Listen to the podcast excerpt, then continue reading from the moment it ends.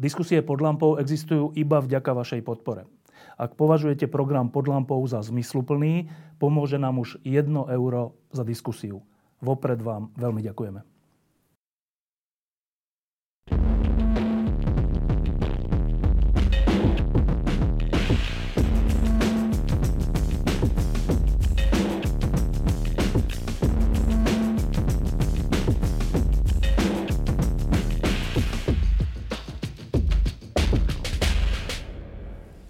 Hoci je už druhá polovica januára, tak uh, sme sa rozhodli, že urobíme niečo ako novoročný rozhovor s hlavou štátu. Po tom, čo absolvovala rôzne novoročné rozhovory, tak uh, uh, chceme to urobiť trocha inak. A začnem priamo. V roku 1989, keď sme všetci zažili s nadšením veľkú zmenu smerom k slobode, tak okrem všetkých politických rečí, programov a tak, eh, existovalo jedno heslo Václava Havla, ktoré bolo síce potom veľmi zosmiešňované, ale ono v skutočnosti dosť vyjadrovalo to, čo sme zažívali. A to bolo to, bolo to heslo, že pravda a láska musí zvíťaziť nad lžou a nenávisťou. A to bol teda rok 1989. Dnes máme rok 2023 a asi je správna otázka, že čo z toho zostalo že pravda a láska na jednej strane a lož a nenávisť na druhej strane. Tak keď sa pozriem na uplynulý rok, tak lož o politických súperoch, ale dokonca aj o koaličných partneroch, o prezidentke, o časti spoločnosti, o Rusku, je už úplne prijatým nástrojom politického boja. A nenávisť je, je úplne že krájateľná a to sa netýka len hroznej vraždy na Zámockej a následných reakcií, ale všeobecne našich vzájomných reakcií na seba. A teda moja prvá otázka je, že či nám tu ešte vôbec z toho roku 1989 a z toho, čo sme vtedy chceli, ostalo. Mhm, myslím, že mnohé tu zostalo a vlastne úplne niečo esenciálne a základné. V tom 89. sa položili základy toho, aby tu ľudia tu paradoxne aj nenávisť, nesúhlas mohli slobodne vyjadrovať. Mnohí si to možno vôbec neuvedomujú, ale to, že môžu vyjadriť svoj nesúhlas bez následkov v zmysle toho, že by to znamenalo stratu slobody alebo vyhodenie z práce alebo zo školy, tak to je jeden, jeden z mnohých výdobytkov novembra 89. A rozumiem ale, že tá otázka, ktorá sa týka ako keby tej ťaživej nálady, ktorú tu máme, v kontraste s tým nadšením, ktorý si z 89. pamätáme na tých námestiach, a s tými vysokými ideami a hodnotami, ktoré boli verbalizované aj do toho hesla, ktoré si spomenul, ako keby sa vytratili, alebo ako keby bol dôvod klásť si otázku, či vôbec mali zmysel. Ja si myslím, že mali, pretože aj tak vysoko uh, mierené uh, heslo alebo slogan, že láska a pravda zvíťazia nad lžou a nenávisťou, je, je niečo, čo uh, chápem a bolo, bolo terčom útokov a zosmiešňovania, ale je to, je to ašpirácia, je to niečo, o čo sa máme usilovať. Zároveň ale to dianie v spoločnosti a vývoj chápem tak, že je to vlastne neustály súboj alebo pnutie medzi polaritami. Či už odveké, odveká charakteristika polarit, ako je dobro a zlo, alebo demokracia, autokracia, slušnosť, neslušnosť, láska a nenávisť.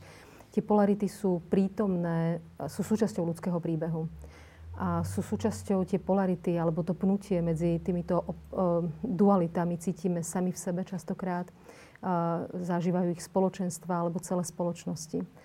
A otázkou iba je, aby sme sa nenechali prekričať, ovládnuť alebo utiahnuť do kúta tými deštruktívnymi silami tie sily, ktoré uh, chcú rešpektovať ľudské práva, názor iných ľudí a podobne. Poviem iba zo pár príkladov, ktoré sa priamo týkajú prezidentky. Pokiaľ si pamätám, tak ten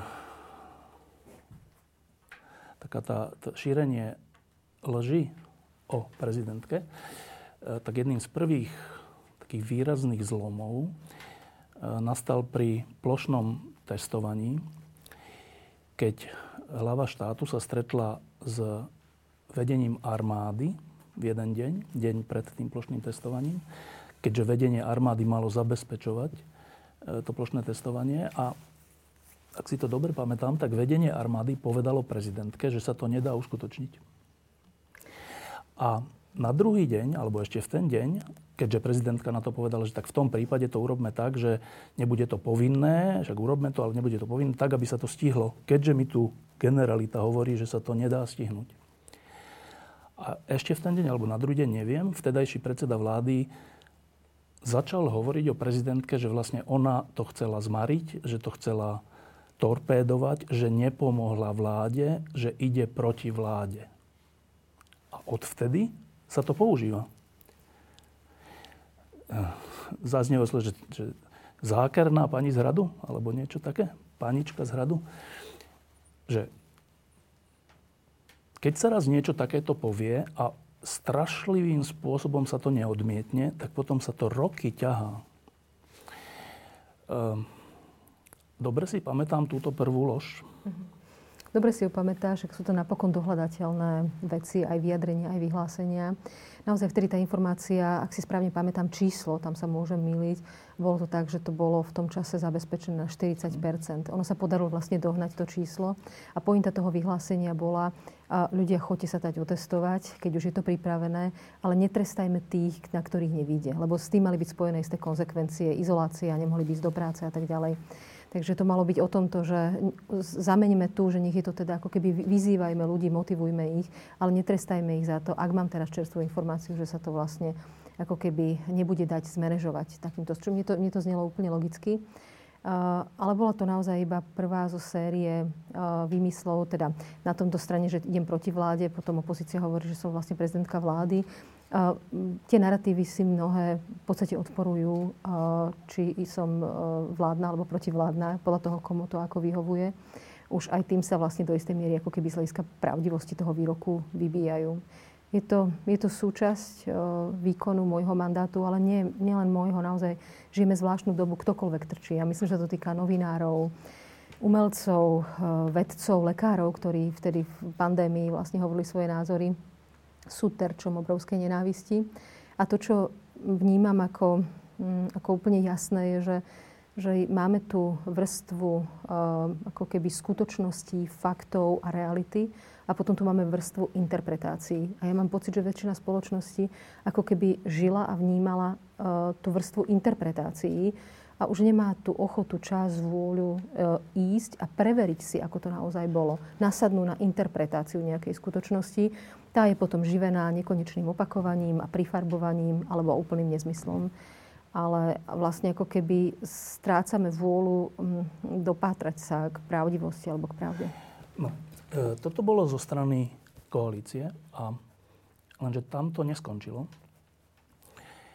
zo strany opozície sa začalo hovoriť o tom, že keďže prezidentka sa obrátila na ústavný súd v obave, že otázky, ktoré dostala, čo sa týka referenda, nie sú v súlade s ústavou, a ústavný súd povedal, že áno, nie sú v súlade s ústavou, tak na tento úplne, že oprávne, však to je, že povinnosť prezidentky sa starať o to, aby sa tu konalo v súlade s ústavou, tak keďže si prezidentka splnila túto povinnosť a dokonca ústavný súd jej dal zapravdu a teda zabránila tomu, aby sa tu konalo protiústavne, tak výsledkom tohto je opakovane, že sa tu hovorí, a to je úplne, že v mysliach ľudí, mnohých ľudí, že hlava Slovenskej republiky zmarila referendum. A teraz, zmarenie referenda je normálne, že trestný čin ktorý je normálne, že v zákonoch a v ústave, my sme tu jedno zmarené referendum naozaj mali, ktoré zmaril Gustav Krajči, vtedajší minister vnútra za HZDS. A bolo to vyšetrované a tak. Lebo boli nejaké otázky a on ich proste nedal na, na hlasovací lístok, proste svojvoľne. A tento pojem trestného činu sa, sa dnes veselo používa, opakovane, opakovane roky, v súvislosti s hlavou štátu, že to je ďalšia, že hrubá lož, ktorá ale žije svojim životom. Jedna v koalícii, druhá v opozícii. A teraz, ja neviem, to, to sa tak povie, že to je súčasťou politiky. Ale ja neviem, či toto má byť súčasťou politiky, že budeme si navzájom o sebe klamať a, a vzbudzovať nenávisť voči tomu druhému. E, je úplne v poriadku, že niekto má iný názor, či má byť referendum alebo nemá byť, ale že klamať takýmto spôsobom a hovoriť o prezidentke, že porušuje zákony a koná vlastne trestné činy a toto šíriť. Podľa mňa sa to nesmie, ale moja otázka je iná, že čo sa s tým dá robiť, aby v tomto prípade, aby ľudia dostali pravdu, aby sa nerozšírilo po Slovensku, minimálne po polovici Slovenska, že prezidentka koná trestné činy. Je to veľmi ťažké v tomto, čo sa s tým dá robiť, alebo čo sa s tým má robiť. Napadlo mi úplne spontánne, keď si to vysvetľovali, že nezblázniť sa z toho. Lebo to bolo naozaj, že to bol ťažký stred s realitou, keď pribudali tieto vymyslené teórie, či už ohľadom testovania, alebo neskôr ohľadom referenda, alebo to bol naozaj ďalší zlomový zlomový bod. A je to paradoxné ešte v tom, že ja patrím do tej skupiny právnikov, ktorá e, je fanúšikom referenda ako inštitútu ústavného, takže toto je naozaj veľmi zaujímavý mix. A v každom prípade e, som povinná dodržiavať, ctiť, rešpektovať ústavu, brániť ústavnosť tými nástrojmi, ktorými ústava dáva. Mimochodom sme v tých podaniach na ústavný súd takmer 100% úspešní. Aj myslím, keď napríklad namietame neústavnosť zákona a podobne, potom ako som ho vetovala. Takže toto považujem za veľmi dôležitú, náročnú misiu, ale veľmi dôležitú z hľadiska budovania demokratických štandardov Slovenskej republiky, lebo ten judikát ústavného súdu je tu už raz a navždy. Takže je to veľmi dôležité. Ale pokiaľ ide o, to, o, tú, o tú snahu manažovať nejak tieto narratívy, ktoré sú absurdné, klamlivé, ubližujúce, vrátanie toho, že americká agentka, čo je mimochodom takisto vlasti zrada, je tiež trestný čin. To, o čo sa snažím, je jednak si to nejakým spôsobom zmanéžovať v sebe. Pretože ak by ma to vyburcovalo k nenávisti, hnevu, boju, tak zasa by som riešila v tej funkcii seba a nie tú prácu, a nie tú službu, pre ktorú tam som. To je prvá vec. A nie je zanedbateľná, je veľmi dôležitá. A nejakým spôsobom sa to vždy na snažiť v sebe spracovať. Spôsobom, ktorý nebude deštruktívny, najmä smerom von. Druhá vec, ktorú považujem za potrebnú, je vysvetľovať to. Nerezignovať ja to, je to možno taký zložitý koncept, ale ten, tá téza, že chcem byť prezidentkou všetkých ľudí, tak to sa tak ako keby povie, ale nech to znie akokoľvek uh, nerealistický, ale ja ten koncept vysvetlím. Uh, ja to vnímam ako moju ponuku. A je mi absolútne jasné, že čas ľudí uh, to takto ako ponuku vnímať nebude, bude ma odmietať, bude ma sama báť, bude, ja neviem, čo všetko ku mne cítiť.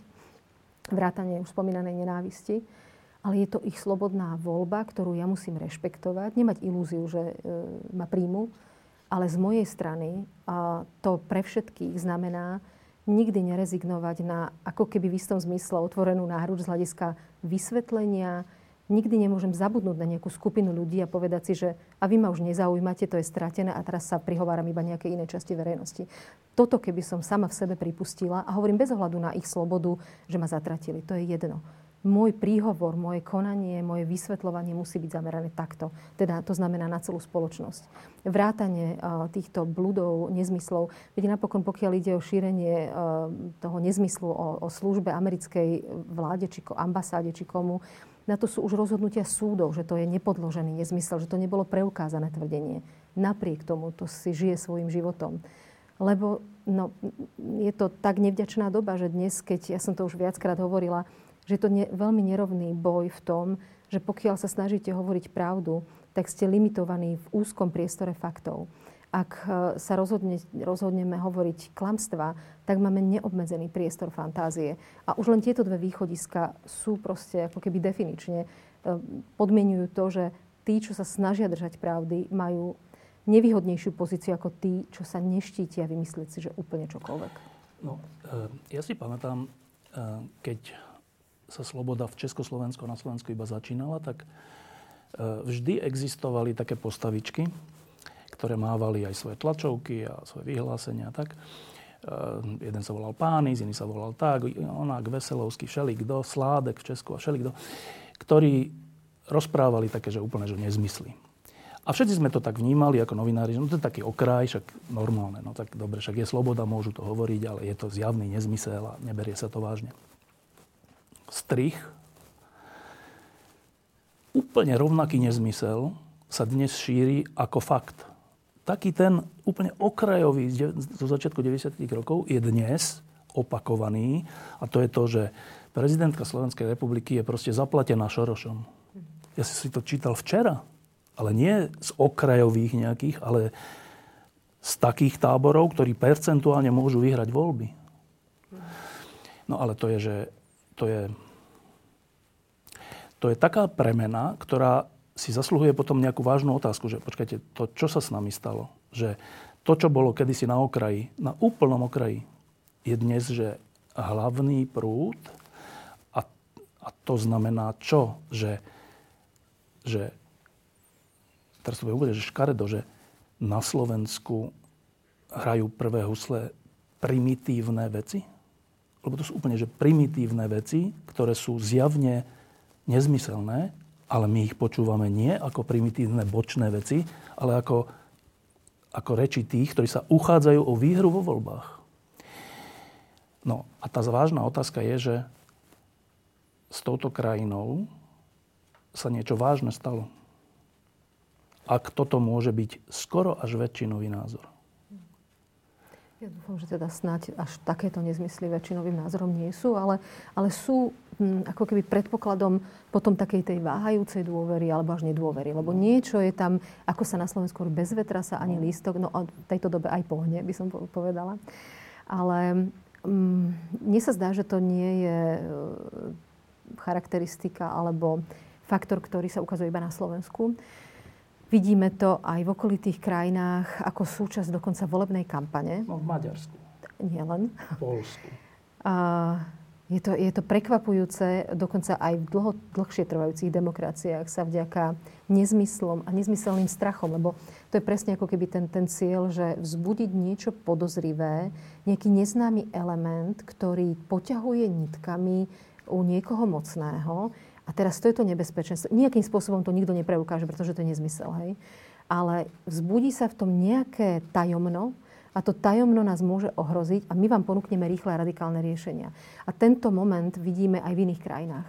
A ja, mne sa zdá, že je to, je, samozrejme veľa sa hovorí o populizme, ktorý potom smeruje k tomu, že niekto autokraticky uchopí moc. A, a je to naozaj tom, že, o tom, že, sa, že ten štandard politickej kultúry sa prudko posunul k tomu, že dajme ľuďom, alebo aj hovorme ľuďom to, čo chcú počuť. To znamená, že dnes sa aj v kampaniách veľa, veľa politikov je ochotných ako keby znížiť sa nie na hodnotovú ponuku, ale na ponuku takých tvrdení, ktoré ich buď cez strach a, a hrozbu a ponúknuté rýchle riešenia vyvezú k moci. A pokiaľ ide o tú ostatnú agendu, hlavne čo chcú ľudia počuť, tak toto im ponúkajme to, to je pre mňa ako keby, že tento trend je pre mňa zarážajúci a je to obrovské kroky až skoky späť. A nielen na Slovensku. Myslím, že, že populizmus je, je novodobá choroba, ktorá sa ukazuje aj v iných krajinách. A, a myslím, že to sú spojené nádoby, že to veľmi úzko súvisí s novým technologickým elementom a to sú sociálne siete. A to je, keď prišla kníh tlač, keď prišlo rádio, televízia, proste tieto nové komunikačné prostriedky, ktorými dokážu uh, oni sú aj v službe, aj, aj v kontraslužbe, dokážu byť zapriahnuté do, do tých najnižších hodnôt a pudov a emócií, tak potom znamenajú to, čo znamenajú. Veď vojna, ako sa hovorí aj, v, aj na Ukrajine, nezačala zhadzovaním bôb, začala ako informačná vojna, začala šírením nenávistných narratívov a, a iné, keby sme išli do histórie. Takže ja si myslím, že aj toto je nový element, ktorý z informácie od okrajového človeka potom spraví eh, tým násobovaním a algoritmami eh, niečo, čo sa rozšíri pomaly, ako keby to bola pravda. No, to je v prípade, že to šíri okrajový človek a tie sociálne siete sú taký zosilňovač. Ale túto šíri nie okrajový človek. Tuto šíria kľúčoví ľudia na jednej aj na druhej strane. Ja poznám právničku Zuzanu Čaputovú ako takú, ktorá úplne že úzkostlivo a podľa mňa niekedy až moc úzkostlivo rieši, že či to je v súlade so zákonom, to, tento môj krok a či to je v súlade s neviem s čím. Úplne, že úzkostlivo. A potom príde úplne že s lopatou, že ona je zaplatená Šorošom. A, a teraz čo? Že teraz, teraz táto, že kde, ako na toto reagovať? Že my máme pocit, že na to netreba re, re, reagovať, lebo je to blbosť. Ale potom si to 40% ľudí osvojí. A teraz, to sa môže vôbec povedať toto?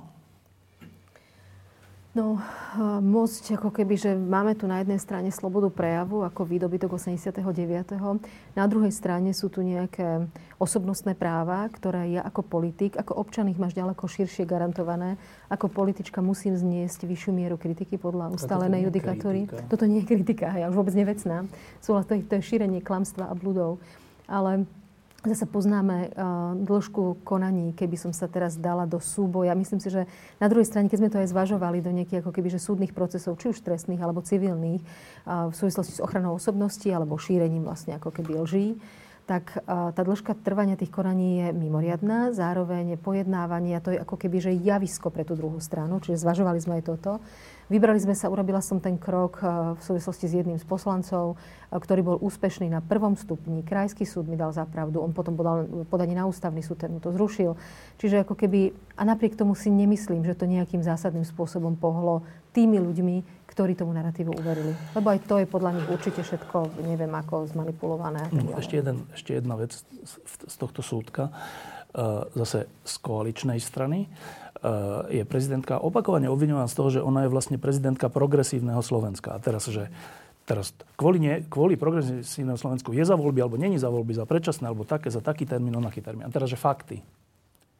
Tak progresívne Slovensko povedalo, že je za čo najskoršie voľby, čiže v júni. A prezidentka súhlasila s tým, že môžu byť aj v septembri. Tak tento fakt hovorí, že není veľmi koordinovaná s tým PS. Mm. Ale z jednej aj druhej strany teda sa tu šíria, že úplne, že vymyslené slabé slovo, že na schvál sa tu šíria veci, aby v skutočnosti na to, aby tá, ten človek, ktorý je dnes prezidentkou Slovenskej republiky, aby sa mu znížili percentá. Aby nielen my sme boli nepopulárni, ale aj ona. No a teraz, že čo má na... Normálny človek by sa že strašne naštval, že čo to tu voči mne robíte? Ehm, ja som prezidentku Slovenskej republiky ešte nikdy nevidel nahnevanú. A nebolo by na mieste sa trocha aj nahnevať? Ja ťa ešte doplním v, tej, v tom výpočte absurdnosti, lebo keď padala vláda Igora Matoviča, tak to bola prvá taká silná vlna, lebo v tom čase, keď on mi dá demisiu, tak ja mám tu ako keby chvíľu, kedy môžem vymenovať kohokoľvek v podstate. A to bola veľká obava, či ja tam nevymenujem nejakú progresívnu vládu. Tak absurdné. Teraz, keď som odvolala vládu um, Eduarda Hegera v decembri, opäť každý jeden deň, ktorý odvtedy uplynul, som mohla vymenovať hociakú inú vládu. A naozaj hociakú. Uh, podľa svojho svedomia a vedomia. A to boli zasa reči o tom, jak ja vymenujem nejakú progresívnu vládu. A jak ja tam chcem tú úradnícku vládu s tými a, a podobné veci. Čiže už ako keby už bol len poctivý k vlastnej skúsenosti, tak by zistili, že to úplne nefunguje. No a pokiaľ ide o, o to, eh, že naštvaná alebo nenaštvaná. Že ako na to reagovať? Hmm.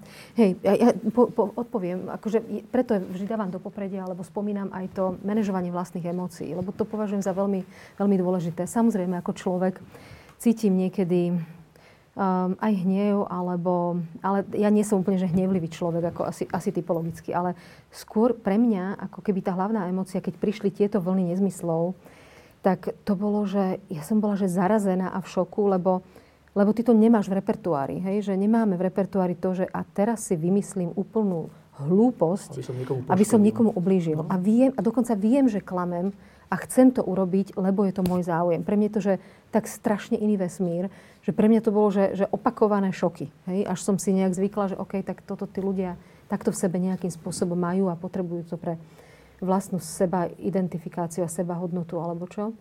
To je jedna vec. Ale druhá vec, aby, aby som odpovedala na tú tvoju otázku, že čo s tým ako keby nejak robiť alebo čo. A ja som si, ešte to bolo dokonca roky pred tým, ako som sa stala prezidentkou, pretože keďže sme obhajovali nejakým spôsobom verejný záujem v rôznych kauzách oproti mocným, tak to bolo v, v menšej intenzite, ale podobné zadanie. A to uvedomenie, keď som aj na začiatku v tej prvej odpovedi hovorila o polaritách, o tom väčšnom pnutí medzi polaritami. A, a teraz to možno bude znieť abstraktne a filozoficky, ale pokúsim sa byť zrozumiteľná.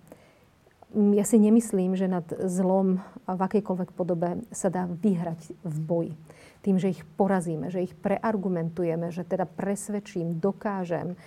To je ako keby, že tí ľudia majú zapchaté uši, nechcú ma počúvať, hej, alebo teda nechcú počuť pravdu, veria niečomu, čo im je blízke, sympatické, čo nejak rezonuje s ich mentálnym svetom. Takto sa nad, tou, ako keby nad, tým, nad tým vyhrať nedá. A to jediné, čomu verím, ako sa dá tá, tá deštrukcia oslabiť, ja som sa tak pomenovala interne, že je rozširovanie priestoru dobra. A tam nachádzam aj ja východisko vo svojej robote. Zbláznila by som sa, keby som riešila to, ako vyvrátiť, ktorý snažíme sa odpovedať, vysvetliť samozrejme, ale keby som sa koncentrovala na to, aby som od, odbíjala tieto nezmysly, tak jednak neslúžim Slovensku a, a vyhorím do zajtra.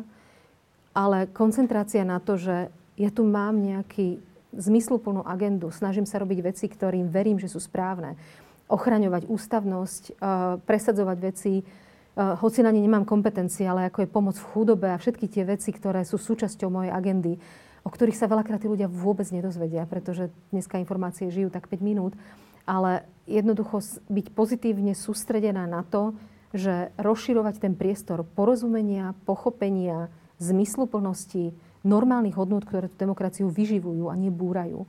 Toto je môj spôsob, ako sa to snažím manažovať v sebe a aj v tom úrade. V roku 2020 e, Slovensko niečo povedalo.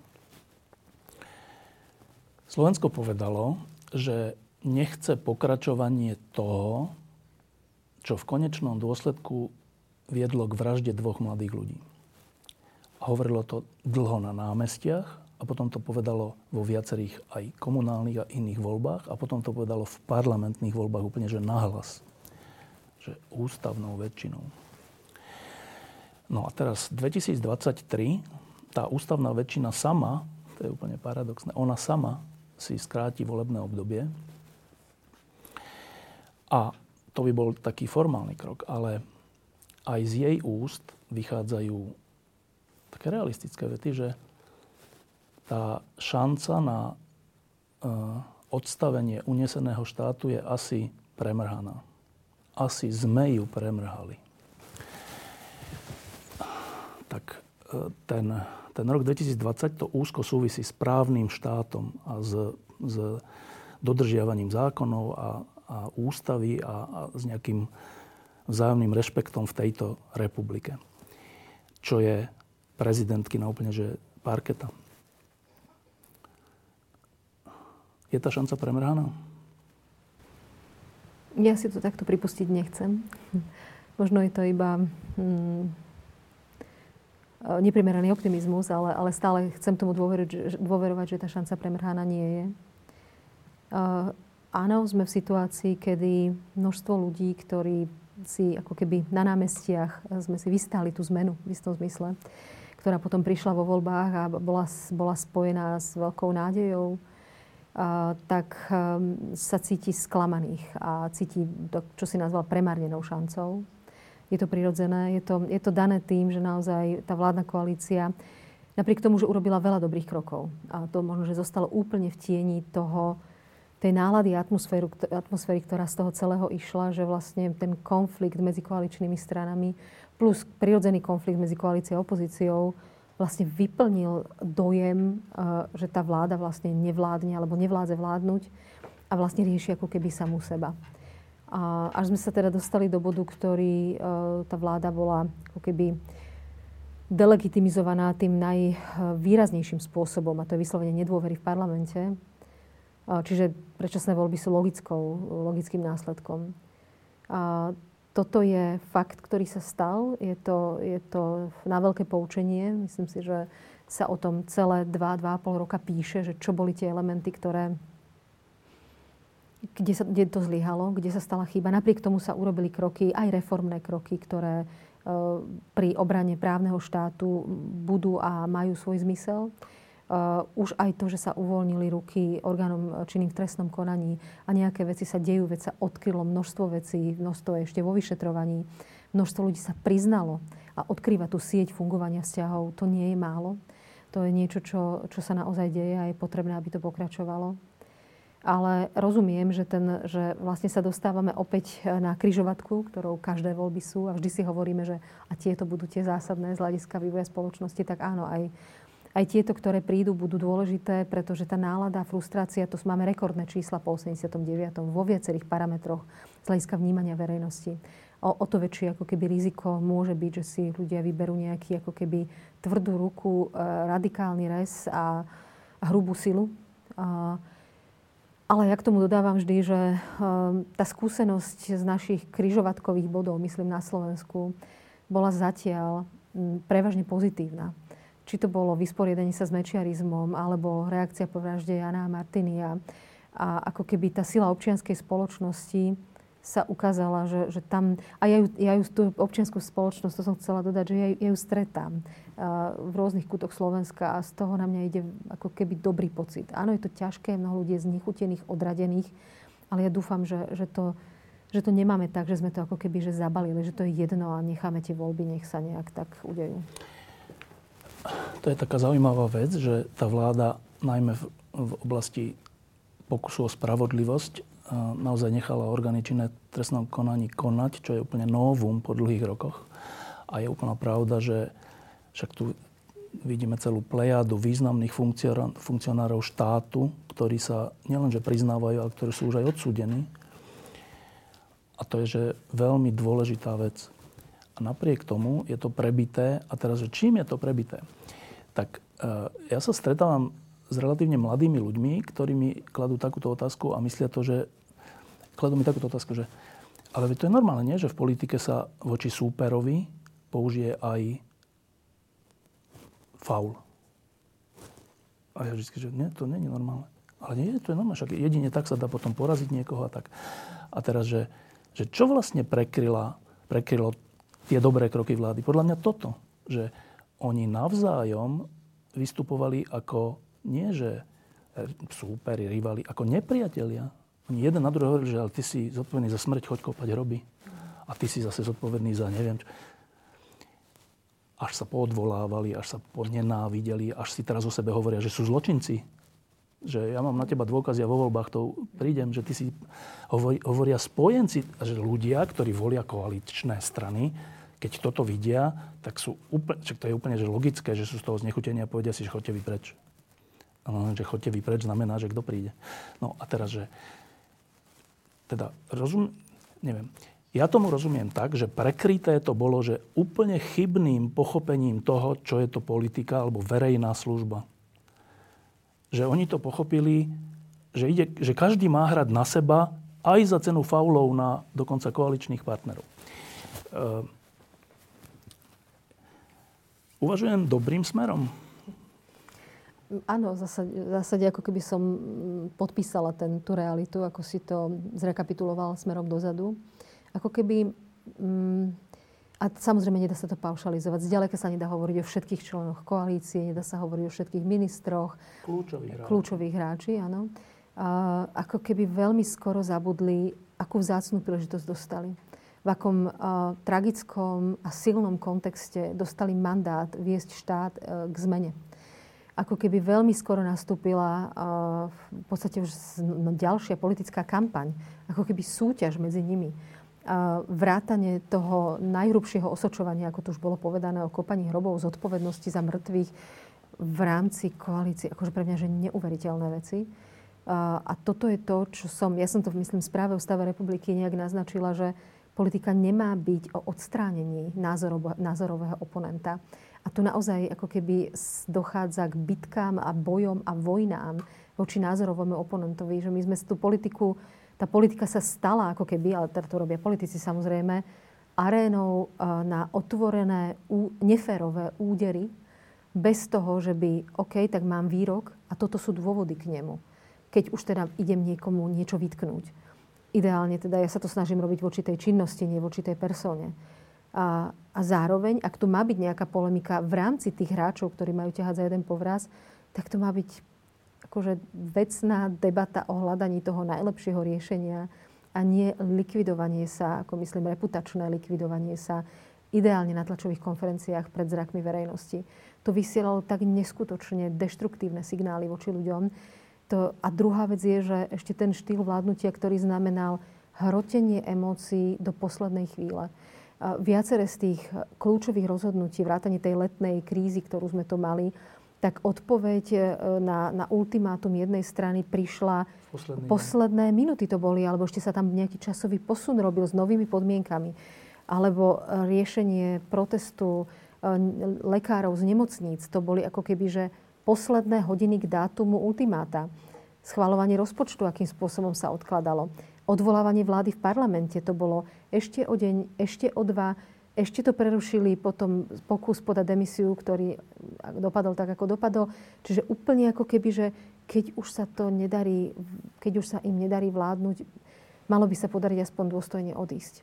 Ale zdá sa, že ani, ani toto sa úplne nedieje. No, a ono to ide ešte ďalej, že na začiatku hovorila koalícia o opozícii úplne chybne, že to nemajú robiť politici, že koho všetkého treba pozatvárať.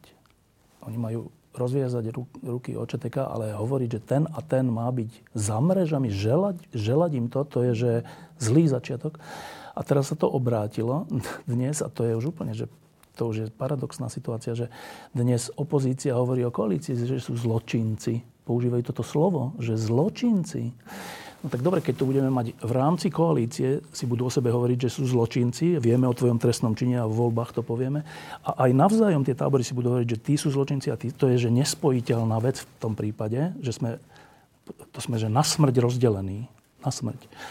A ide to ešte inou rovinou, že e, e, časť konzervatívcov hovorí, že progresívci PS, ale už aj SAS sú progresívci, vlastne všetci sú progresívci, kto nie sú katolíci, tak chcú priniesť kultúru smrti, chcú priniesť, ja neviem, že aby ľudia sa preoperovávali a proste, že Sodom a Gomora tu nastane, ale potom ako chcú spolupracovať.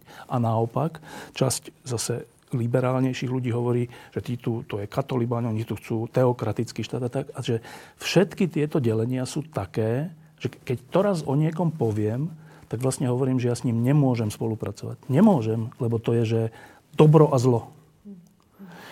No a takto sme tu v roku 2023 dopadli, že tu chce kto s kým spolupracovať, že je ešte niečo, čo nás tu 5 miliónov ľudí vôbec spája? Neviem, či úplne všetkých 5 miliónov ľudí by sa podpísalo pod e, nejaké spoločné, aj keď úplne bazálne a základné hodnoty viažúce sa k tejto krajine. Nie som si tým istá, neviem, kiež by. Ale sú tu rôzne názorové skupiny a presne ako si to e, vymenoval v, v rôznom spektre, keď už hovoríme o konzervatívnom a liberálnom, samozrejme obidva tieto názorové prúdy majú svoj extrém. Majú svojich ľudí, ktorí to zobrali ako svetú vojnu, či už liberálnu alebo konzervatívnu, a e, idú e, naozaj veľmi okrajovými metódami vrátane používania lží voči tej druhej názorovej skupine. A to, mi, to ma mrzí možno, že aj najviac. Ako keby toto pnutie alebo tento súboj medzi týmito dvoma uh, úplne legitímnymi názorovými skupinami. A to, čo je pre mňa veľmi vzácne a vyhľadávam to, robím to a budem to robiť ďalej, je stretávať sa s ľuďmi z obidvoch týchto názorových skupín. Pretože ako, neviem, či, to, či mi to niekto vnúkol tú myšlienku, alebo mi to nejak, že, že ja som človek s konzervatívnymi hodnotami a liberálnymi názormi, takže vlastne asi, asi, asi takto. Sa necítim zaškatulkovaná, ani to nepotrebujem. A pre mňa je veľmi vzácne počúvať názory z jednej aj druhej názorovej skupiny.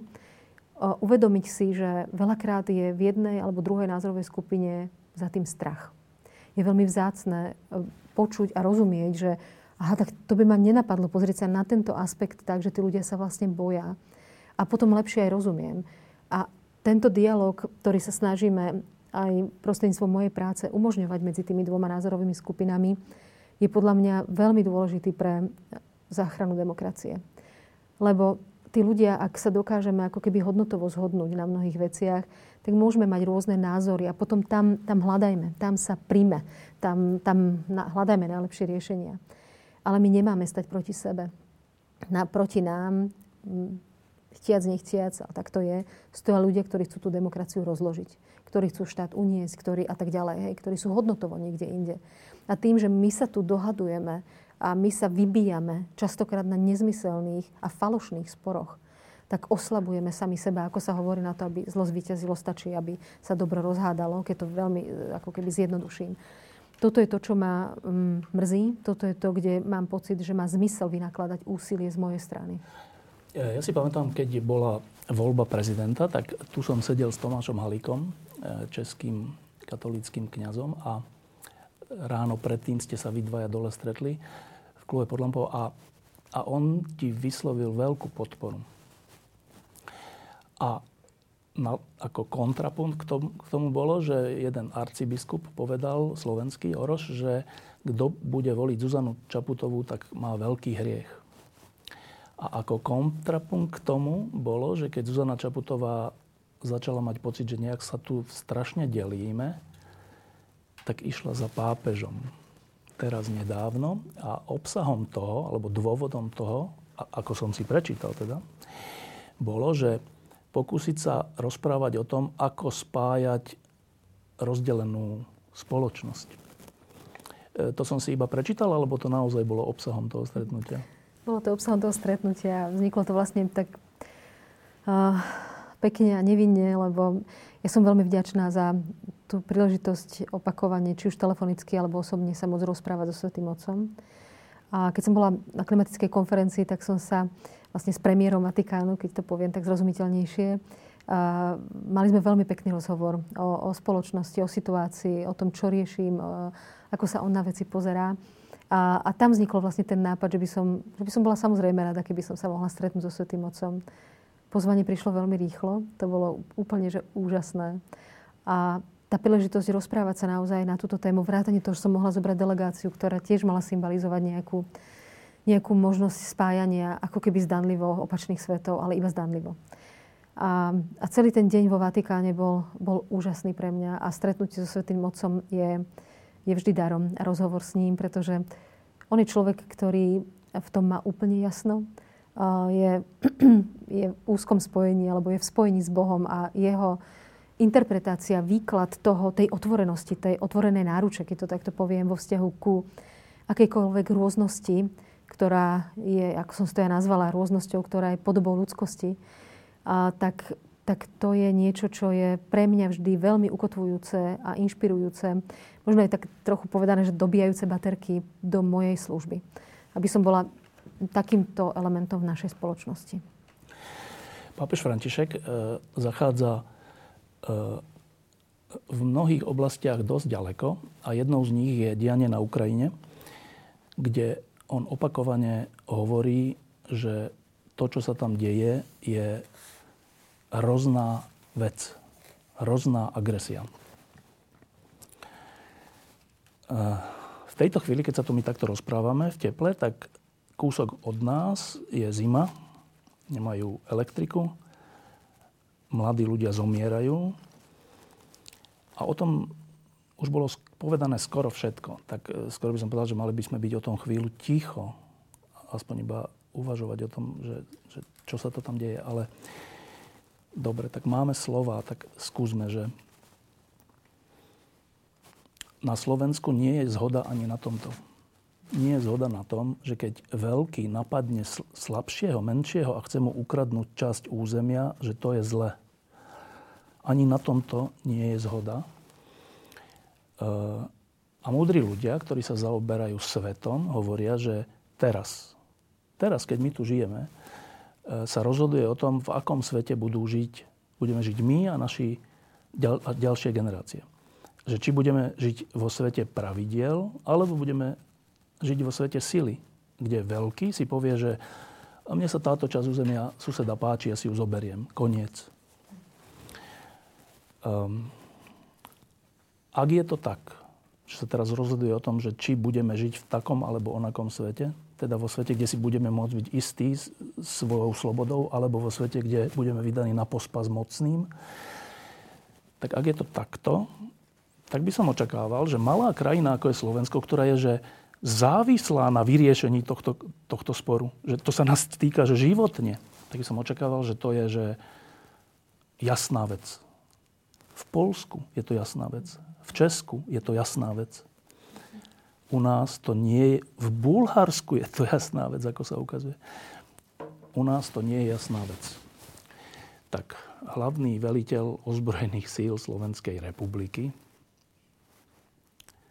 s tým chce urobiť čo? Myslíš tou verejnou mienkou? Alebo, lebo toto je to, čo mm, od začiatku vlastne sa bavíme o, to, o tomto. Je to naozaj tak? Ešte sme nespomenuli pobaltské krajiny, ktoré v tom majú jasno a, a ďalší. Naozaj v tomto je Slovensko pomerne um, ojedinelé alebo iné z hľadiska vnímania časti verejnosti. Často sa ma na to aj um, prezidenti iných krajín pýtajú. Nemám na to um, nejaké silné zdôvodnenie. Naozaj je tu obrovský vplyv ruskej propagandy, dokázateľný obrovský vplyv ruskej propagandy a nemyslím si, že ako štát robíme všetky efektívne kroky, myslím najmä v legislatíve, na to, aby sme našu demokraciu bránili napríklad. To je ale osobitná, osobitná téma.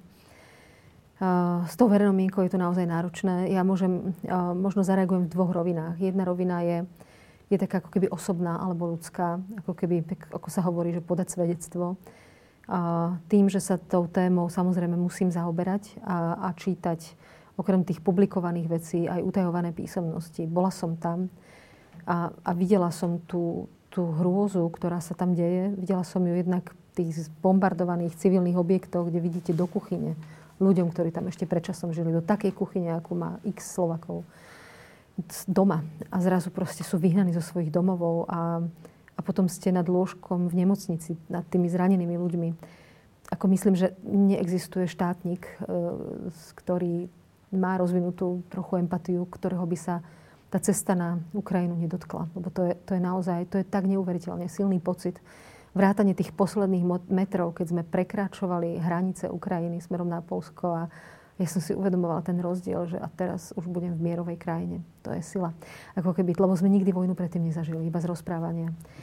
Takže toto je prvá vec, že to, to obrovské silné uvedomenie neférovosti toho, že kto vám dal právo takto deštruovať, ničiť a zabíjať na území inej krajiny. Toto je pre mňa nepochopiteľné. A to, že je to porušenie suverenity, územnej celistvosti v rozpore s medzinárodným poriadkom. Ako to, to môžu nad tým filozofovať konšpirátori, koľko chcú. Na to tu máme nejaké ustálené poriadky a inštitúcie vrátane Organizácie spojených národov. Je to drvá väčšina štátov odmietla, ale oni si aj tak budú tvrdiť svoje. Čiže áno, je to e, brutálna invázia na území inej, inej krajiny. No a pokiaľ ide uh, o tú ďalšiu rovinu, ako keby tú praktickú a pragmatickú, ty, ty si veľmi dobre popísal tie konsekvencie, že ak budeme ako keby sa len tak prizerať a mlčky uh, držať palce Ukrajincom, tak to je presne vyslanie signálu akejkoľvek veľkej mocnosti, že nech sa páči, ak budete mať chud na ďalšie územie, tak kľudne, lebo celý svet na to ne, ne, nebude reagovať. My sa tak budeme všetci prizerať, držať im palce, prípadne im posielať tie e, vreckovky na utieranie slz, ale to je tak všetko. Alebo a je tu iná možnosť a to je nejaká reakcia podpory tomu, kto je, e, kto je atakovaný. A, a tam sa vlastne, ako keby, keď som na začiatku hovorila o tom väčšnom boji polarít, aj toto je v istom zmysle boj polarít. Hej, že aj to je ako keby, do akej miery zareagujeme na uh, obrovskú expanzívnu silu, ktorá sa tu prejavuje a či pomôžeme niekomu, kto sa bráni. A mne sa zdá, že zatiaľ tá odpoveď demokratického sveta možno nie je dokonalá, ale je pomerne silná. Nečakane Myslím tým, sa, nečakane silná. E, sankcie, e, snaha o energetickú nezávislosť. Za ten rok sa vlastne udiali neuveriteľné veci, ktoré dal svet ako odpoveď e, na, na ruskú inváziu. Tým pádom aj nielen sankcie finančné v súvislosti s energetikou, ale aj ďalšie. Sú to kroky, ktoré sú jasným signálom, zároveň vypovedajú o schopnosti zjednotiť sa, čo nie je vôbec málo. A to je presne to, že ako keby keď tá, tá strana, ktorá sa snaží udržať demokraciu, sa zjednotí, je naozaj vysiela signál sily. Vrátanie vojenskej pomoci. Keď ide o tú vojenskú pomoc, bola to naozaj veľmi zvláštna situácia aj, aj u mňa osobne, kedy v tom februári sme museli zvažovať, lebo už sme vedeli, že sa to asi blíži, že pred akými dilemami budeme, budeme stáť. A pre mňa, zásadne, absolútne mieromilovne založený človek, tak predstava, že budem svojimi vyjadreniami, ja o tých veciach nerozhodujem, nemám to v právomoci, hoď ako hlavná veliteľka ozbrojených síl, moje právomoci sa aktivujú naozaj vo vyšších stupňoch bezpečnostných, keď je stav vojny alebo podobne. A, čiže to nie je moja právomoc. Ale, ale vedela som, že sa ma na to prirodzene médiá budú pýtať. A pre mňa, ja osobne som si to ako keby vo vnútri upratala a, tak, že áno, tá pomoc je v poriadku, myslím teraz vojenská pomoc, práve kvôli tomu, že pomáhame niekomu, kto sa bráni. My nepomáhame niekomu útočiť, pomáhame niekomu, kto bráni svoje územie, svoju suverenitu, svojich obyvateľov. A to mi príde úplne fér a rovnovážne. Veď napokon aj svätý Otec uh, sa vyjadril aj v zmysle vojenskej pomoci. Takže táto snaha, a ja rozumiem, že to je citlivá vec, že tam treba naozaj zvažovať každé slovo, každý krok, lebo, je to, lebo hráme hru, alebo respektíve na tej druhej strane je niekto, kto sa neštíti urobiť takú brutalitu, ako na Ukrajine robí. Ale v tomto zmysle, ako keby ten signál pomoci tomu, kto sa bráni, je podľa mňa absolútne na mieste. Ja som bol na začiatku roka u Brania Závodského, Závodského v rádiu Twist, v rádiu Express a Uh, dostal som veľa reakcií na dve vety, ktoré som tam povedal, čo ma úplne prekvapilo. Uh, jedna veta, ktorú som povedal, bola, že vzhľadom k tomu, čo sa na Slovensku deje, ako sa tu rozprávame, ako navzájom reagujeme, ako koalícia vysvetľuje to, čo robí, ako opozícia vysvetľuje to, čo robí, sa mi prvýkrát za 30 rokov stalo, že ma to nezaujíma. Hmm. Že ma tie jednotlivé kroky, slova, tlačovky prestali zaujímať. Nikdy sa mi to doteraz nestalo. A veľa, veľa ľudí povedal, že oni majú presne tento pocit, že oni sú z toho tak znechutení, že ich to nezaujíma. A teraz samozrejme, že na to prvá reakcia má byť, že no ale keď nás to nebude zaujímať, tak potom to horšie zvíťazí. Ale skúsme chvíľku, iba chvíľku e, rozmýšľať o tom, že čo sa nám to stalo. Zaujíma prezidentku Slovenskej republiky, tlačovka tej či onej strany, vyhlásenie toho či oného ministra, opozičného politika, vníma to, že hm, zaujímavé, tak, tak hm, to je zaujímavé, tak budem o tom uvažovať? Alebo nie? Ja si myslím, že keď si hovoril o tom, že ťa to nezaujíma a veľa ľudí sa stotožnilo s tým pocitom, tak tomu úplne rozumiem. Pretože to, čo sa s politikou na Slovensku v poslednom období stalo, je ako keby to, to, to, o čomu politika má byť, o čom má byť teda verejná služba, hľadanie súťaž najlepších ideí a riešení, aby sme tú spoločnosť posúvali dopredu, aby sme ľuďom dokázali poskytovať čo najlepší servis, aby ten vzťah s občanmi fungoval na báze budovania dôvery.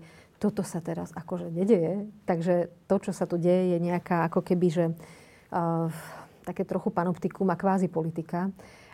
Je to dané tým, čo sme hovorili predtým. Áno, prišli zvonku obrovské krízy a tlaky, čo by nemala žiadna vláda ľahké, treba povedať objektívne. Zároveň to pohltenie vlastnými vnútornými konfliktami, veľakrát tie tlačovky, ako máme skúsenosť z minulosti, a to je to, čo tých ľudí podľa mňa od toho odradilo, je, že to boli uh, exibície uh, vlastnej úžasnosti, uh, unikátnych riešení, ktoré neaplikoval nikto na svete, primerane tomu dopadli a, m, nadávanie na svojich partnerov, v podstate s ktorými máme ako keby má tá vláda ťahať za jeden povraz, alebo naopak na koalíciu alebo opozíciu. A to bolo, že, že exibícia EGA veľakrát na samozprávy, na vedcov, na ľudí, ktorí sú tu v službe, to, to už ani nehovorím.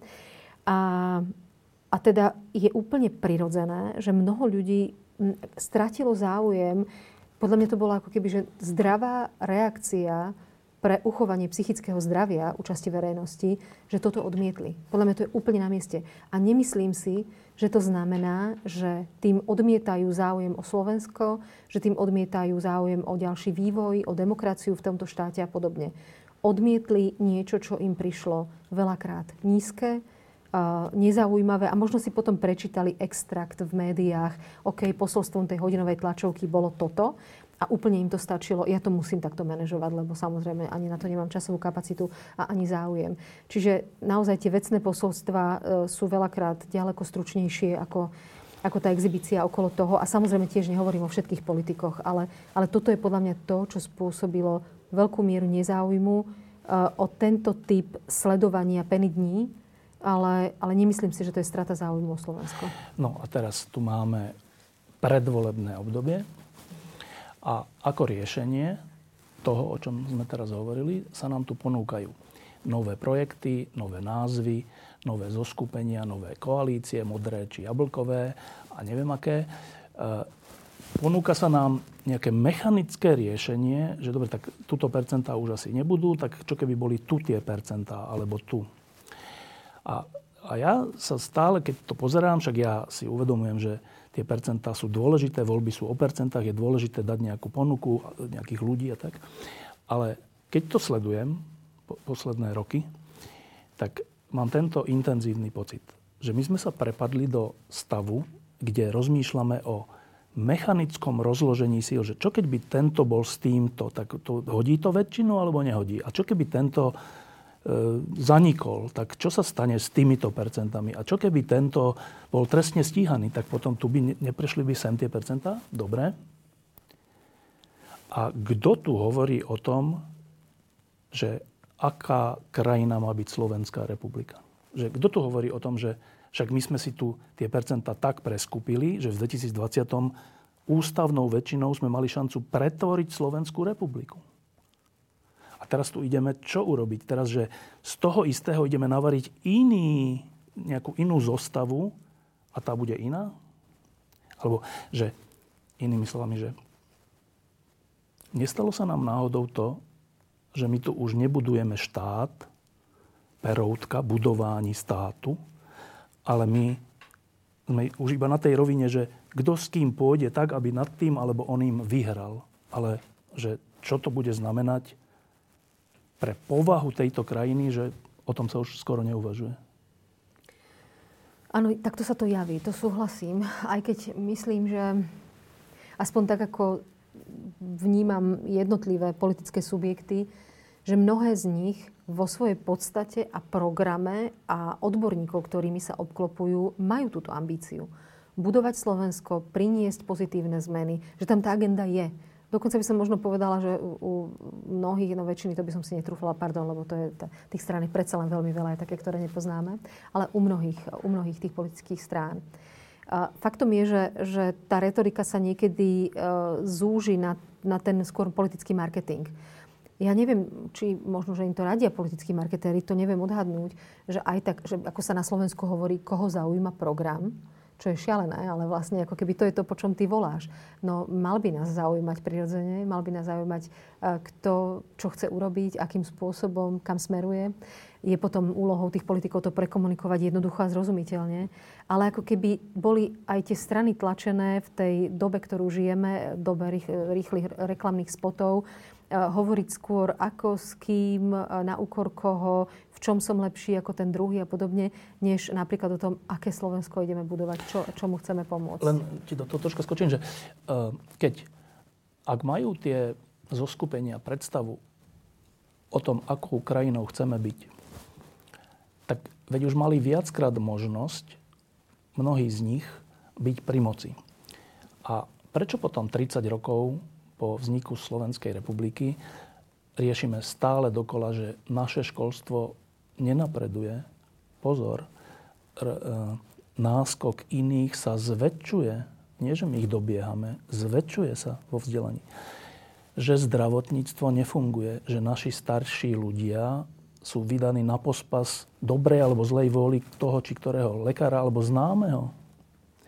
Tak ak mám nejakú predstavu, ako má krajina vyzerať, tak potom, keď som pri moci, tak to hádam zrealizujem, alebo potom tú predstavu nemám, iba ju hrám. Ak viem, že pre spravodlivosť je dôležité, aby tu nebol monokratický orgán generálnej prokuratúry, ako to, že keď mám ústavnú väčšinu, tak to nezmením?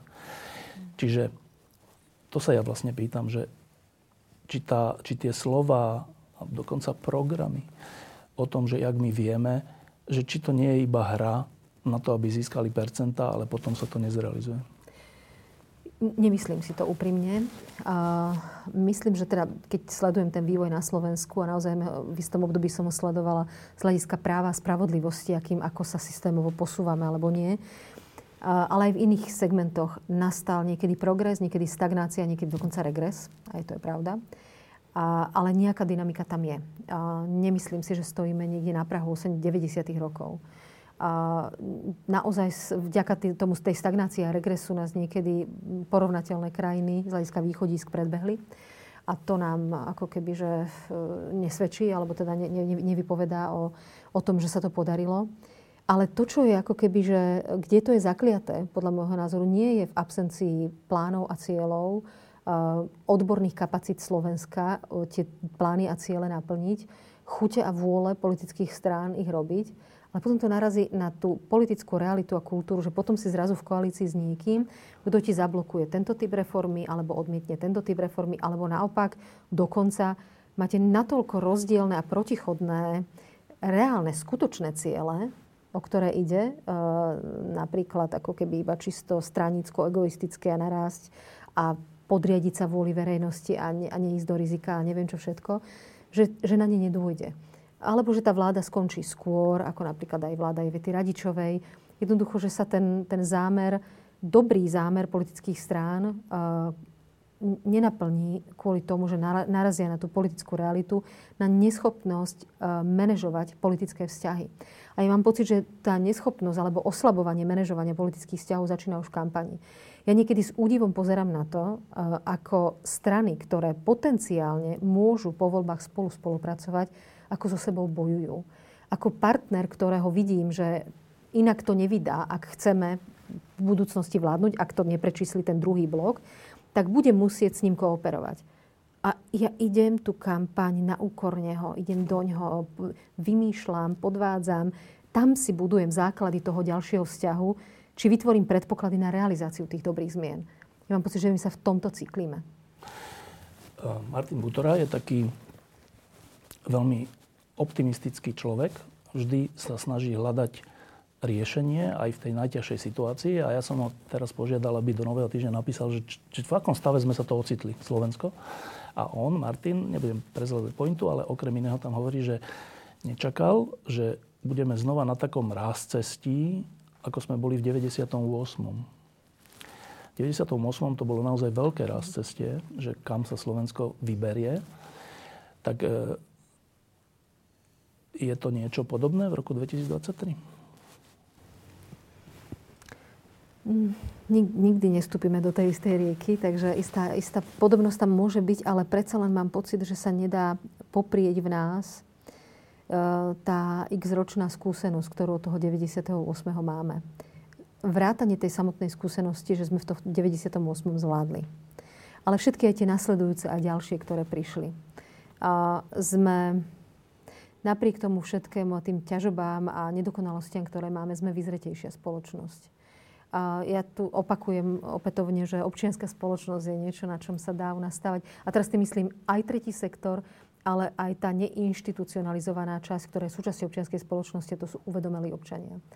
A v tomto zmysle, hoci viem, že je tu obrovský sociálny a neviem ešte aký tlak, ktorému ľudia čelia, a myslím si, že tá, tých 30 rokov budovania štátu je, je tam je na tej mentálnej mape Slovenska poznamenaný. Že máme tú skúsenosť um, a už dúfam, že sa nám nestane, a ak tak krátkodobo, a že by sa to úplne vymklo z rúk. Nedá sa to samozrejme vylúčiť, je to na ľuďoch. A, a, a faktom je, že teraz tá doba je extrémne ťažká, ale, ale nemyslím si, že môžeme zahodiť za hlavu uh, tú skúsenosť s demokraciou, ktorú sme doposiaľ mali. Uh, začal som tým 89. a v tom 89.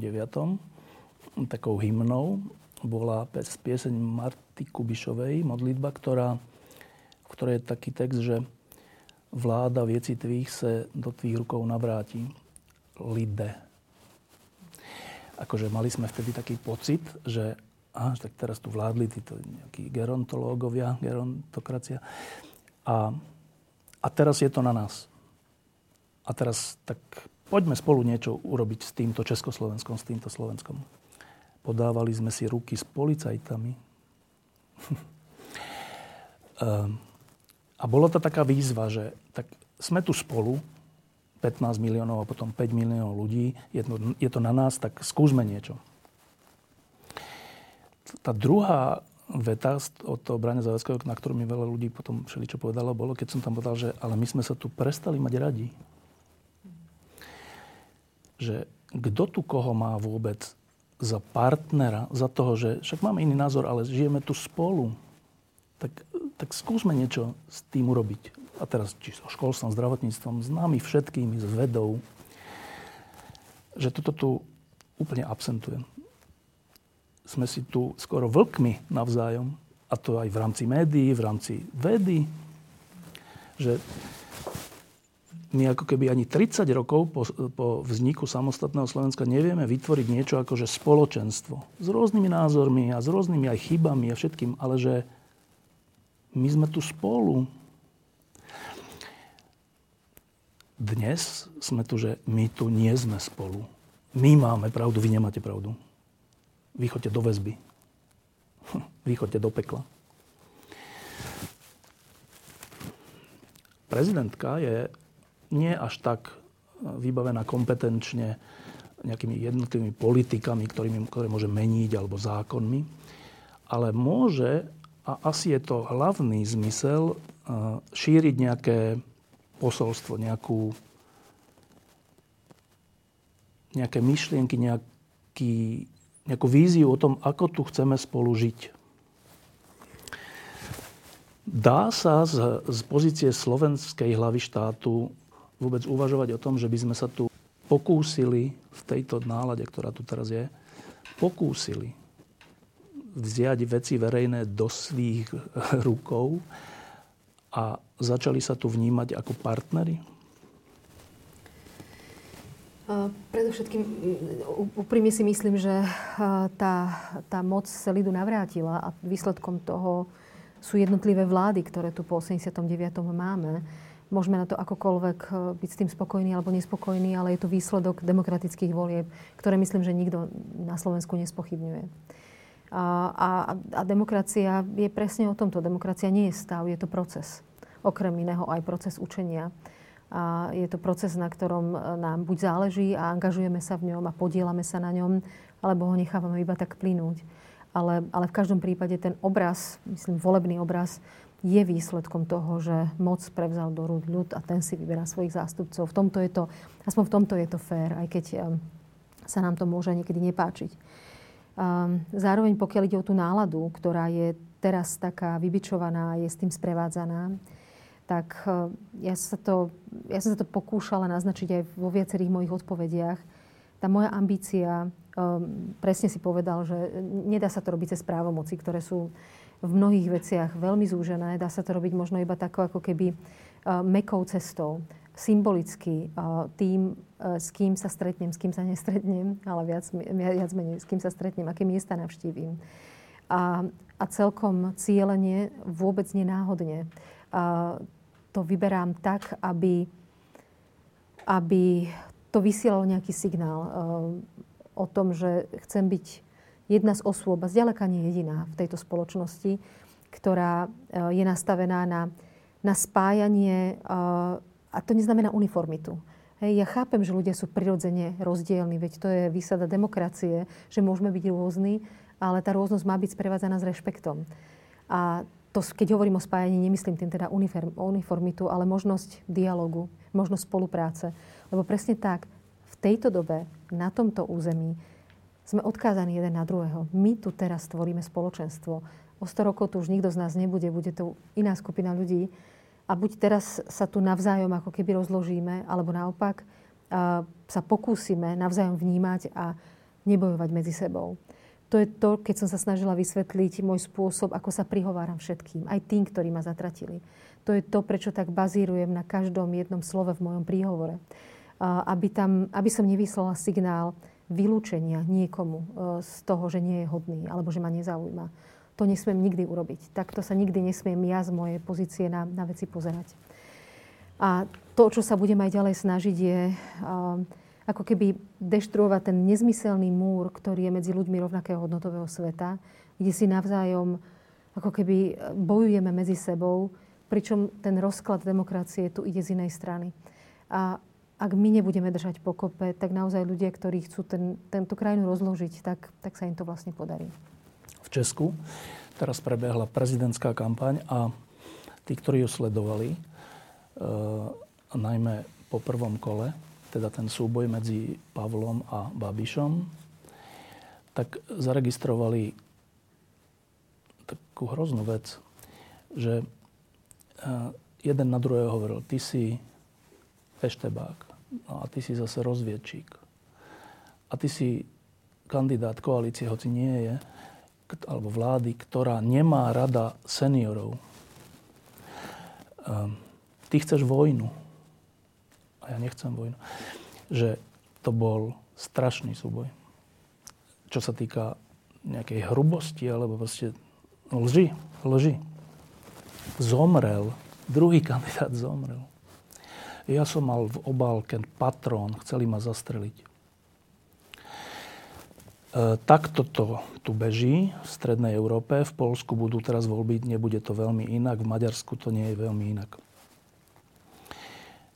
O rok budú aj na Slovensku prezidentské voľby. A ja sa teraz nepýtam, že či e, Zuzana Čaputová bude kandidovať, lebo to je ešte asi priskoro. Ale je tento obsah toho rúvania sa o moc faktorom, ktorý súčasná prezidentka zvažuje, že či ho chce ešte raz absolvovať? Áno. Fakt? No, samozrejme. Samozrejme, lebo uh, je to úplne prirodzené, pretože to prostredie, v ktorom žijem, pracujem, uh, ma obklopuje 24-7. Dýcham v ňom, žijem v ňom. Takže samozrejme, že to je jeden z faktorov, ktorý, e, ktorý vnímam, ale teraz vnímam aj v pozitívnom, aj v negatívnom. Hej, lebo vnímam na jednej strane to, čo hovorím, že to, že to treba ako keby rozširovať priestor dobre, ako som povedala, pracovať s tým, nepustiť to, nenechať to. Ale na druhej strane e, to nejakým spôsobom e, človek chce alebo nechce ďalej niesť v takomto hanebnom prostredí a hanebných útokoch, ktorý žije. Takže samozrejme, že to, tá atmosféra v spoločnosti je dôležitou súčasťou toho, čo podľa mňa nielen je, ale každý kandidát, ktorý buď vstupuje do politiky, alebo či rozhoduje sa, či bude ďalej kandidovať, či už v stranickej politike, alebo v individuálnej, na individuálny post, e, zvažuje. Pýtam sa to aj preto, že teraz tu budú parlamentné voľby a možno takí citlivejší ľudia, v dobrom citlivejší, nie slabší, ale že citlivejší, toto zvažujú, že ale ja, ja chcem do toho to sa ponoriť. Tak e, keďže e, Zuzana Čabutová je citlivejší človek, tak a zažíva to denne, tak čo by si citlivejším ľuďom, ktorí o tom uvažujú, že oni túto hrubosť proste nechcú vo svojom živote, nechcú si zničiť svoj život, e, čo by si im povedal? Um, možno by som skôr ako keby um, tým ľuďom, ktorí teraz, ak si sa pýtal na tých, ktorí do toho vstupujú, prípadne Alebo potenciálne uvažujú. uvažujú, ako jediná cesta, ako, ako Slovensku pomôcť, je prečísliť uh, uh, tú hrubosť slušnosťou. Uh, to znamená, čím slušnejší ľudia do tej politiky a kvalifikovanejší pôjdu, tak tým väčšiu pečať tej politike a kvalite politickej kultúry môžu dať ale zároveň možno aj keď, keď sa bavíme, že tá druhá strana toho istého e, pohľadu na ten marazmus sú voliči, že a bude koho voliť a či mám ešte, či to má zmysel a podobne. Tak ja ako volič teraz e, úplne sa odpájam od toho, že či budem, nebudem, to je jedno, ale ako volič e, si uvedomujem, že mm, ja som sa minule v nejakom rozhovore k tomu vyjadrovala, že um, tá skúsenosť znútra politiky je aj o tom, že ja som naozaj vďačná každému slušnému a vzdelanému človeku, ktorý do tej politiky ide. A, a možno je to aj také ako o nejakom zreálnení očakávaní. Nehľadajme tam dokonalosť. Nikto z nás nie je dokonalý. Nehľadajme dokonalého kandidáta a kandidátku, myslím teraz súbor ľudí, ktorí sa tam rozhodli ísť. Buďme citlivení na to, aby sme prečítali a dobre odhadli motiváciu tých ľudí, čo hovoria, akým spôsobom pracujú s emóciami svojimi, ale aj ako nástroj na ovládanie druhých. Skúsme ako keby toto dešifrovať, skúsme sa zaujímať o to, aké majú plány so Slovenskom. Nie len teda, myslím, z hľadiska toho, čo tvrdia, ale aj ako to chcú dosiahnuť. A, ale nečakajme, nehľadajme tam dokonalosť. A ja som naozaj vďačná každému slušnému človeku, ktorý to ešte nevzdal a chce tam ešte ísť. Posledná otázka teraz bolo referendum a čítam ďalšie lži o tom, že keďže prezidentka sa ho nezúčastnila, tak tým ako keby porušila svoje povinnosti, alebo neviem, či až zákony, alebo proste, že svoje povinnosti. Dobre, tak nechajme túto lož lžou, ale teraz budú parlamentné voľby, kde tiež nie je povinnosť sa zúčastniť, ale e, vzniká tu silný pocit presne toho, že ja už nepôjdem voliť. Nie je koho voliť. Do, do, dokazili to jedni aj druhí a ja sa toho nebudem zúčastňovať. Tak uh, je koho voliť a zúčastní sa prezidentka Slovenskej republiky parlamentných volieb? Všetkých parlamentných volieb som sa zúčastnila a určite sa ich zúčastním. A tak ako som naznačila v tej predchádzajúcej odpovedi, som presvedčená o tom, že bude koho voliť. Možno to nebude 100% súlad s tým, čo by som si tam vedela predstaviť a nakresliť, ale budem hľadať čo najväčší súlad hodnotový, názorový, z hľadiska plánov so Slovenskom a som presvedčená o tom, že bude koho voliť prezidentka Slovenskej republiky Zuzana Čaputová. Ďakujem, že si tu bola s nami. Eh, je druhá polovica januára a to je, akože začína sa znova zostratá politika a tak presakuje z, z kuloárov, že prezidentka bola, mala také obdobie únavy. Prešlo? Čiastočne, lebo uh, mám pocit, že sa tie roky zbierajú a ten tlak. Um, vlastne aj tie sviatky Vianočné neboli úplne bez práce. Do toho som bola chorá, takže bolo treba riešiť množstvo vecí. Takže ten čas, ktorý som sa tak nádejala, že bude mať možno nejakú dovolenku alebo niečo podobné, tak sa úplne nepodaril. Vlastne od augusta sa mi úplne nepodarilo na dlhší čas vypnúť. Takže trošku som sa zastavila, lebo ma choroba uložila do postele, ale, ale nebol to úplne že relax od práce. Um ja si pamätám, keď si tu sedela ešte ako kandidátka na prezidentku, ešte keď si sa iba rozhodla. A ja som sa vtedy pýtal, že počkaj, to až tak, že, no, že kandidovať že za prezident? No. A, a pamätám si, že vtedy, a aj potom tesne pred volením, keď sme tu s tým Tomášom Halíkom boli a tak, e, z teba išla také, neviem, že, či nadšenie, ale taká odhodlanosť, taká, že, že, taká, že iskra v očiach, že idem do toho, tak však podarí sa to, niečo zmeníme, bude to, akože treba to. A proste tak. No proste kandidát. Úspešný potom. A po, teraz je koľko? 4 roky potom. Že čo je taká elementárna, elementárny vnútorný pocit teraz? Po tej počiatočnej odhodlanosti a iskry v očiach? Ja, ja, trošku by som možno, že korigovala nejaké načenectvo. Ja som si, uh, myslím, že celkom uvedomovala, že to je veľká zodpovednosť a cítila som to skôr ako ponuku a ako možno príležitosť, keby to vyšlo, podielať sa na dobrých zmenách. Lebo vtedy už bolo tak jasné, že, bude že je zarobené na zmenu, myslím teraz aj zmenu vlády. A že by vlastne by som mohla byť nápomocná, byť súčasťou tých všetkých reformných úsilí, najmä v oblasti práva a spravodlivosti, ktoré tak ako sa javilo, že, že budú nasledovať. No ale do toho ten môj mandát je poznačený vlastne jednak uh, krízami zvonku, teda tým covidom a dôsledkami ekonomickými, sociálnymi, vojnou, energetickou krízou, vysokou infláciou a do toho tými turbulenciami vládnymi. V podstate ja mám, že každý rok menujem novú vládu. Myslím, že to žiaden z mojich kolegov, predchodcov nikdy takto nemal. A to nie je len, že vymenovať vládu jeden akt. To sú naozaj x vyjednávaní, rokovaní, čiže ešte k tomu ako keby ten mandát je sprevádzaný e, vnútro politickou krízou vládnou. Takže toto je veľmi iné, než to bolo tá predstava alebo očakávania kandidátky, v tom je to veľmi tou životnou realitou vlastne pozmenené a aj to tým pádom zbrzdilo niektoré aktivity alebo projekty, pretože napríklad v tej klíme, my v tej klíme robíme veci, ale ľudia sú zahltení svojimi problémami a vidíme, že ten záujem je, počuť o tom je menší. Napriek tomu je to dôležitá téma a budeme ju robiť. Takže v tomto zmysle je to také iné, než, než boli očakávania. Ale z hľadiska toho ako keby súčasného nastavenia mojej práce je to asi to, o čom, o čom sme hovorili celý čas, že ochrana ústavnosti pred množstvom tlakov, ktoré tu sú, pokus byť predsa len nejakým ešte poslom nádeje.